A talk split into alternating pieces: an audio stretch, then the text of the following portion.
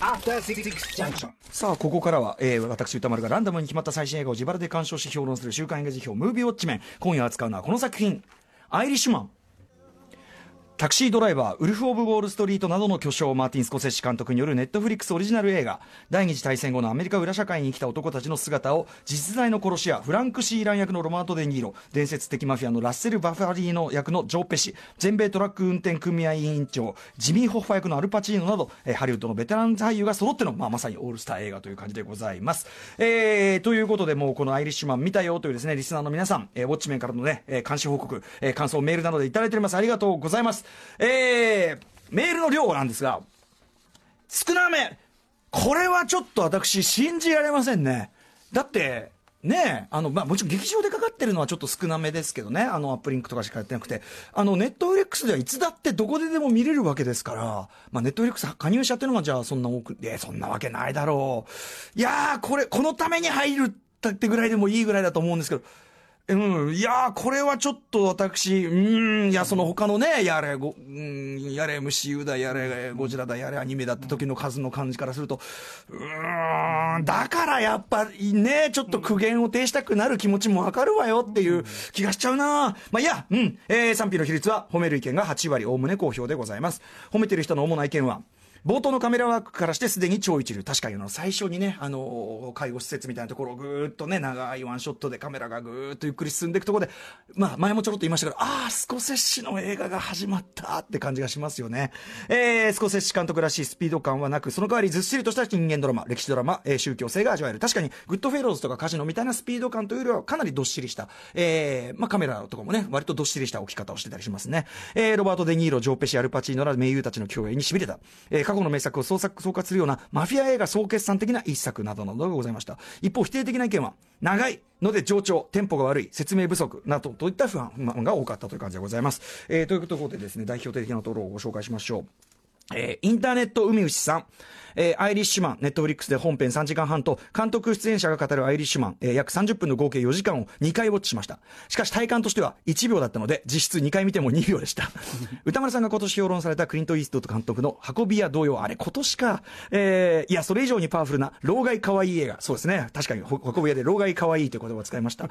えーわがまま可愛いアルパチーノと穏やか物騒なジョーペシの間に板挟みになりながらひたすら困り顔でペンキを塗り続ける。これはね、隠語でございます。ペンキを塗り続けるロバート・デ・ニーロという見ている間中、脳内から幸福な汁が止めどなく出続けてしまうほどに贅沢ここに極まりな一本でしたと。えーそしてこの映画はセルフィや小道具を差し置いて何よりも目で語る映画でした。特にね、娘ペギー、アンナ・パキン演じるね、娘ペギーの目は一言も発さなくても何よりも雄弁に怒りや恐怖を訴えておりました。ジミーやラッセルの言葉を受けた時のフランクの目も同様で、表情は大きく変わっていないのに、目で同様な楽動揺や落胆、悲しみを伝えており、世界を代表する役者ってすげえなと、えー思いました。まるでジェットコースターに載せられているかのように、序盤は音楽に次ぐ音楽でノリノリで見ておりました。しかし後半では、人生の最盛期が過ぎたことを示すかのように、ぐっと静かなシーンが増えるのもたまりませんでした。あのークライマックスのそのね、1975年7月30日の下りは、ほぼ音楽ないですからね、結構長く続くそこはずっと音楽流れない。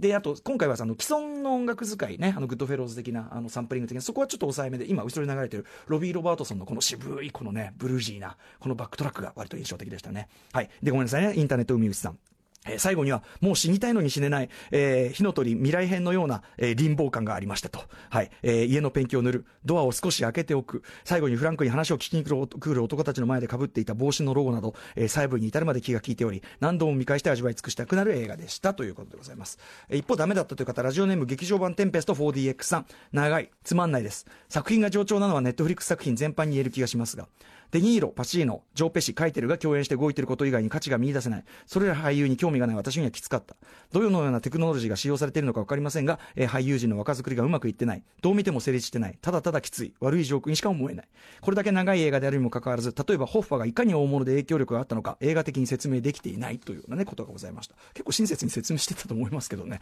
えー、あとね、この方、ま、ラジオネームマフィアグッズ専門店。えー私はマフィアグッズ専門店というのをね、やってて、してることもあり、アイリッシュマンずっと楽しみにしていましたと。えー2015年の制作発表から待っていたので、ハードルはかなり上がっていましたが、結果的に、え期待を上回る完成度でした。大満足です。史実に詳しくなればなければ、ん？となるところもあるのかなと思いましたが、予備知識なしでも十分楽しめます。えースコセッシ監督が関わったボードウォークエンパイア、これね、テレビシリーズね。えーグッドフェローズ、えーカジノを見ていたら改めて同じタイムテーブルの物語なのだなと感じさせる部分が多かったです。こう重なる部分がね多い、えー、コパカバーナが、えー、登場する点や冒頭で語られるマイヤー・ランスキーグッドフェローズで語られるクレイジー・ジョーの話カジノに出資するくだりなどなどと。私は北海道の映画館にて鑑賞しましたが時折笑いが起こり最後には泣く人もいてとても良い雰囲気でしたと、えー、私の年齢的に初めて大作マフィアこの方26歳なんです。初めて大作マフィア映画を映画館で鑑賞できたのでとても思い出深い一作になりましたというね。はい。これまでのギャング映画の落とし前ともアンサーとも言える作品になってると思いますというね。そうか今やそういうことになってしまってるんですね。26歳の若者にとってはね。はい。ということで言ってみましょう。私もね、えー、アイリッシュマン、えー、ネットフリックスで2回、えー、それからアップリンク吉祥寺劇場でも1回見てまいりました。アップリンク吉祥寺はネットフリックスとか使っていなさそうな、えー、年配の夫婦客とかが多かったということでやっぱりちゃんとこういうの需要はあるんだぞという感じもしましたけどね。えー、ということで巨匠マーティン・スコセッシ最新作、えーまあ、歴史的名作「グッドフェローズ」カジノに連なる、えー、彼の真骨頂たる実録マフィアもの。しかも、えー、ロバート・デ・ニーロジョー・ペシさらにはハーベイ・カイテル、えー、といったね、まあ、いわば生え抜きのスコセッシ組、えー、の面々に加えてですね、えー、スコセッシとはこれが初顔合わせとなるアルパチーノ。ねまあなんといっても特に「ゴッドファーザー」「スカーフェイス」という説明不要の gangster movie classics の、ね、出演という、えー、まで参加しての、まあ、まさにね俺らにとってのアベンジャーズ。映画ファンにとっての夢の共演、えー、オールスター大集合作品で、えー、なおかつですねこの本作、えー、フランク・シーランというですねアメリカ裏社会で暗躍してきた、えー、実在の殺し屋の告白をもとにした、えー、チャールズ・ブラントさんによるノンフィクション小説、ね、これは早川ノンフィクション文庫から上下巻で出ておりますが、えー、これを原作に、えー、ジミー・ホッファ失踪事件。これねあのジャック・ニコルソン主演のね1992年の映画もありました。あれはまあ推測でその、えー、真真相というのをね、まあ、描いたりしてましたけどジミー・ホッファ失踪事件の真相というのを中心にして、えー、彼が率いたその全米トラック運転組合、ね、チームスターズとマフィアの癒着。これは例えばねあのー、ワンス・アポン・ア・タイム・イン・ああのアメリカでも出てきた話。あれでねホッファーを思わせる人物が出てきたりしましたよね。そんなでも描かれてましたしあるいはキューバ革命後の CIA の暗躍。キューバ革命といえばね当然ゴッドファーザーパート2でそこがね描かれ大きな事件として描かれてたりしましたし、えー、あとはその後、えー、バラキ公聴会ことマクレラン委員会。これバラキというですね、まあ、チャールズ・ブロンソンが演じたバラキという作品がありました。これで描かれた、えー、バラキね、えー、バラキ公聴会とかですね。あとまあそこから先のケネディ暗殺からウォーターゲート事件などなどまでですね。要はそのマフィアものギャングものを中心にこれまでアメリカ映画が何度となくさまざまな角度から描いてきたアメリカ近現代史の影の部分を、えー、言ってみれば闇のフォレストガンプ的にですね、えー、横断的に駆け抜けていく。これにもこのフランク・シーランさん。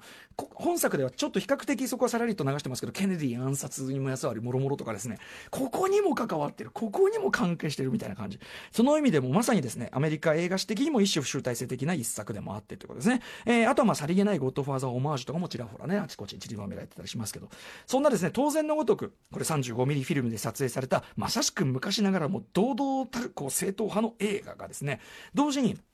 例えばその主要キャラクターたちの年齢をデジタル的にコントロールする、いわば、えー、ね、スコセッシの言葉によると CG による特殊メイク。まあ、といってもあの、ジェミニマン的なですね、えー、まあ、まんまそれをがっつり再現するっていうよりは、あくまでもちろんそのメイクレベル、まあ、雰囲気、要するにそれ自体が見せ物になるような感じとまではいかない感じなんですけどね。はい。それは僕、一種スコセッシの教授でもあると思うんですけど、はい。えー、まあ、そのデジタルメイク。えー、なんだけどそれは名優たちの演技の邪魔にならないよう、最小限の目印、ドットだけつければ済む。その代わりカメラを違う角度から同時にいくつも回さなければいけないというですね、えー、新開発のまさに最先端の映像技術が大幅に導入された。つまり、2010年代末現在でなければ作られなかった、紛れもない今の映画でもあるわけですよ。ものすごい昔ながらの映画の流儀だけど、今じゃなきゃ無理だったっていう映画でもある。で、そのせいで莫大な額に膨れ上がった制作費を最終的に請け負った配信サービスの言うネットフリックス。ね。えー、で、まあそのね、先ほどの方おっしゃられたように、そのアイリッシュマンを語る座談会の中でスコセッシ自らも、今その映画の見られ方、あり方っていうのは、トーキーの導入以来の変化の時を迎えている。そういう認識のもとですね、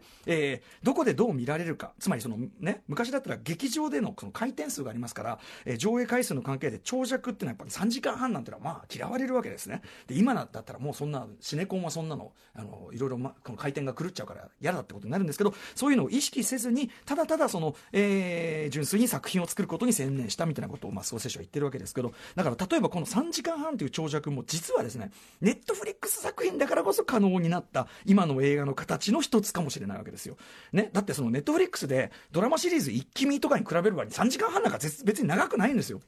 というね、そういう、だから逆に3時間半ってところ今っぽいっていうことも言えると。ネットフリックスならではだってことも言える。つまり、本作の語り口と同様ですね。過去と現在伝統と今。古さと新しさが混然一体に、えー、等価に機能している。スコセッシ流のその映画そのものによる時代への回答。それがこの「アイリッシュマン」というとてつもない作品なのではないかと私は思うわけですね。えーまあ、ひょっとしたらのスコセッシの過去の作品。特にやっぱグッドフェローズですね、えー、グッドフェローズとか見てない、えー、見られて見慣れていない人にはですね序盤えー、何の説明もなく飛び交う固有名詞とか隠語、まあ、もちろんねあの家にペンキを塗るつまり殺しなわけですけどこれはどういうことなのかって見てください。冒頭で語られます、え、をはじめとしてですねあとあるいはその時点では真の意味が不明な諸々の展開やディテール、えー、が続くので序盤は何が何やら困惑が先に立ってしまう。なんだかよくわかんないなってなるかもしれません。ただそれ完全に意図的なものなのでぜひご安心いただきたい、えー、映画の中で描かれる時勢。大きく言って3つ時勢がありますね。タイムラインがある、えー、まずはこのロバート・デ・ニーロ演じる主人公のフランク・シーランが、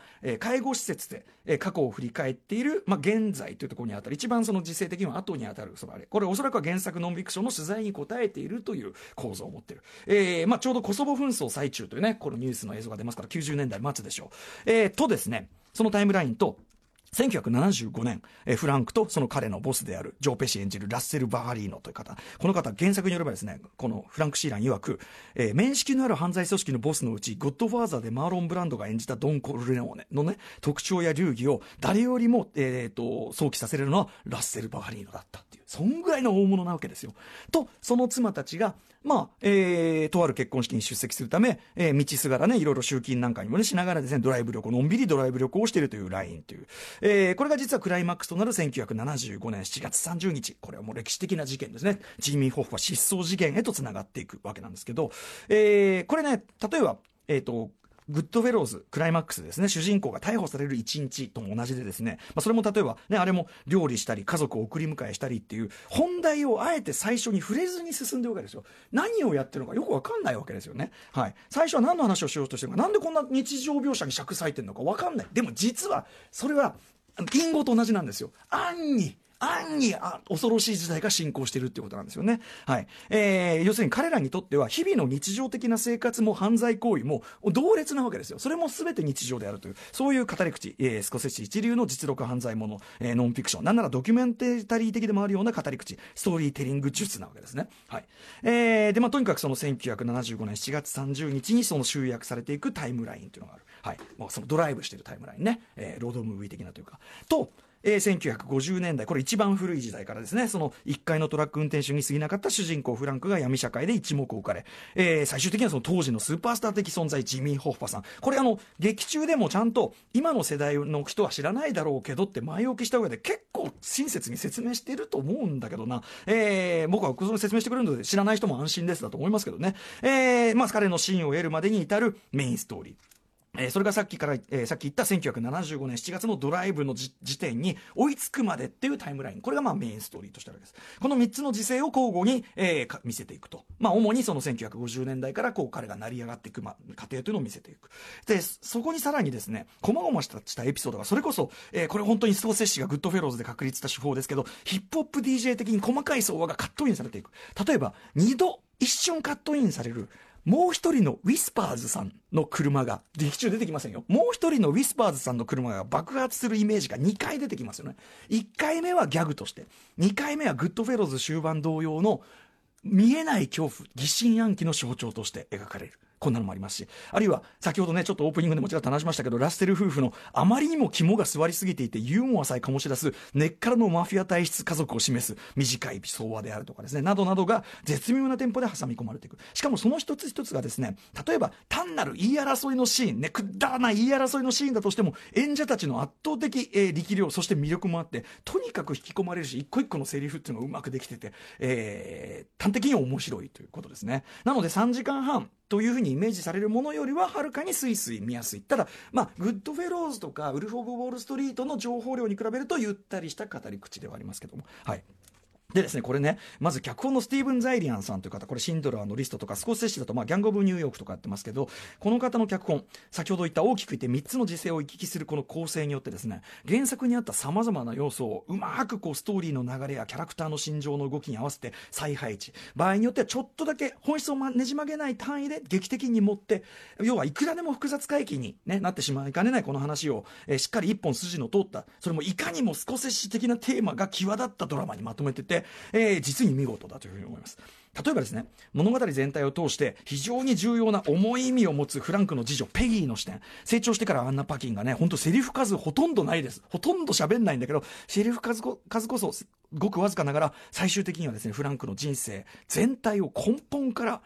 問い直す、否定するような鋭い眼差しが強烈に印象に残るこのペギーという役柄。原作でも、もうこのアイリー・プシマンで語られるのと同様、1975年の8月3日以来、彼女はお父さん、フランコを完全に拒絶する。もう二度と会ってくれなくなった。これは本当なんですね。えー、要はジョン・ホッフは失踪に父が関与しているのを察知してという、この悲しい話は本当なんだけど、映画と違って原作によると、お父さんとペギーは別に幼い頃からはずっと仲良かったし、ラッセルにも全然懐いてた。っていうことなんですよね。えー、仇でないおじさんたちもそれなりに仲良くしてたというふうに書いてある。でもそれを今回の映画では、そのフランク・シーランという男の暴力的人生、本人的にはそれは家族を守るためという意識なんだけど、と、を劇中終始相対化し批判的に見つめる視点としてそのペギーの視点をアレンジしてるわけですね。まさに物言わぬ目線というところに物語的に置き換えて見せてる。これ非常に見事ですし、えー、あと原作にもある、えー、これね、えっと、また別の娘さんでドロレスさんというのを実会を、えー、フランクに直接面と向かって伝える形にして、要は彼のですね、家族を守るという大義名分、えー、による暴力的行為みたいなのがいかに自分勝手かつむしろ有害な影響を家族に与えてきたかというのを、えーまあ、そのドロレスさんが演じてるですねこれマリン・アイルランドさんというのはやっぱこれもねもう見事という言いほかない泣き笑い演技。彼が彼女がちょっと笑ってるような泣いてるような顔で何今更言ってんのって顔でやるあれ込みでしっかりとつまり終盤重要なですねフランク自身が自らの人生の本質を悟ってしまうシーンとしてちゃんと置いている、えー、これも素晴らしい脚色だと思いますあるいは原作ではね、俺は今介護施設の狭い部屋で暮らしている。ドアはいつも開けっぱなしだ。自分で立って閉めに行けないからな。とだけある。非常にさらっとした描写をご覧になった方はお分かりの通り、この閉じきらないドアということそのものを巨大な映画的キーワード、映画的モチーフとして、もちろんジミー・ホッファーが初めてフランクをホテルのドね、部屋に泊めた。つまり、初めて信頼お前のことを信頼しているという証としてのその夜の半開きのドア、ね、えー、ですよね。えー、あるいは少女時代のペギーが、その閉じきらないドアの隙間から垣間見てしまう暴力的仕事人としての父の姿とか、それら繰り返される閉じきらないドアというモチーフ、これの繰り返しの果てに、ホッファと娘、写真、これ同じ写真に写った2人をある意味同時に失った。しかも自分のせいでというフランクがドアを開けておいてくれっていう。この切なさ、この構成の妙ってことですよね。鳥肌が立つ。本当に。えー、ドアの隙間、しかもね、これドアの、もう、そのドアの隙間から彼のことを積極的に訪ねてくる彼が会いたい人ってのはもう二度と来ないでしょう。なんだけど、そのドアの隙間から彼の心の虚しさ、孤独を唯一眺めることができるのは、我々観客なんですよね。つまり、これこそが、破れ去ったもののそれでも最後に実は残っていたハートの厚さとか、えー、尊厳とかいったものを、えー、ひりひりと突きつけてくる。まさにそのスコセッシ映画の味わい。もっと言えば映画というものができること。その存在意義ですよね。この男の心の隙間をあな僕らは見ることができる。そういうラストですよね。はい。えー、他にもですね、その第二次大戦中イタリアでのね、その、えー、従軍経験中、捕虜にボス、ぼ、墓穴を掘らせる自らという、えー、そのエピソードも物語全体のテーマに合わせてアレンジしてたりとかね、ということですね。はい。ある意味このね、作品の登場人物は全員自ら墓穴を掘ってる。しかも、言い草としては、俺たちを守るためだ。家族を守るためだと言いながらというね、えー、この辺りも本当に見事な置き換えですし、あとやはり原作だとさらりと流されている、これちょっとギャグ的な部分ですけど、ビッグイヤーズ、大きな耳っていうあだ名がついているハントっていう男の剣を、これもね、原作だとさらっと増えてるだけなんだけど、なんとも知れないオフビートな笑いが漏れる、ちょっとワンエピソードにちゃんと仕立ててたりとかですね、とにかくいちいち脚色が気が利いてますし、えー、例えばあの、でかいメガネしたあの、サリーというね、男の殺人描写を前の方で見せておいてるからこそ、後半、フラランクが、なぜか、彼の前に座るのを嫌がる。助手席に座るのを嫌がる。後ろが、魚のあれで濡れてるっつってのに、しかもこれ魚で濡れてたの本当なんですよ。っていう。はい。それも現外に、やっぱり彼は、フランクは、いや、俺が危ないかもしんないっていう。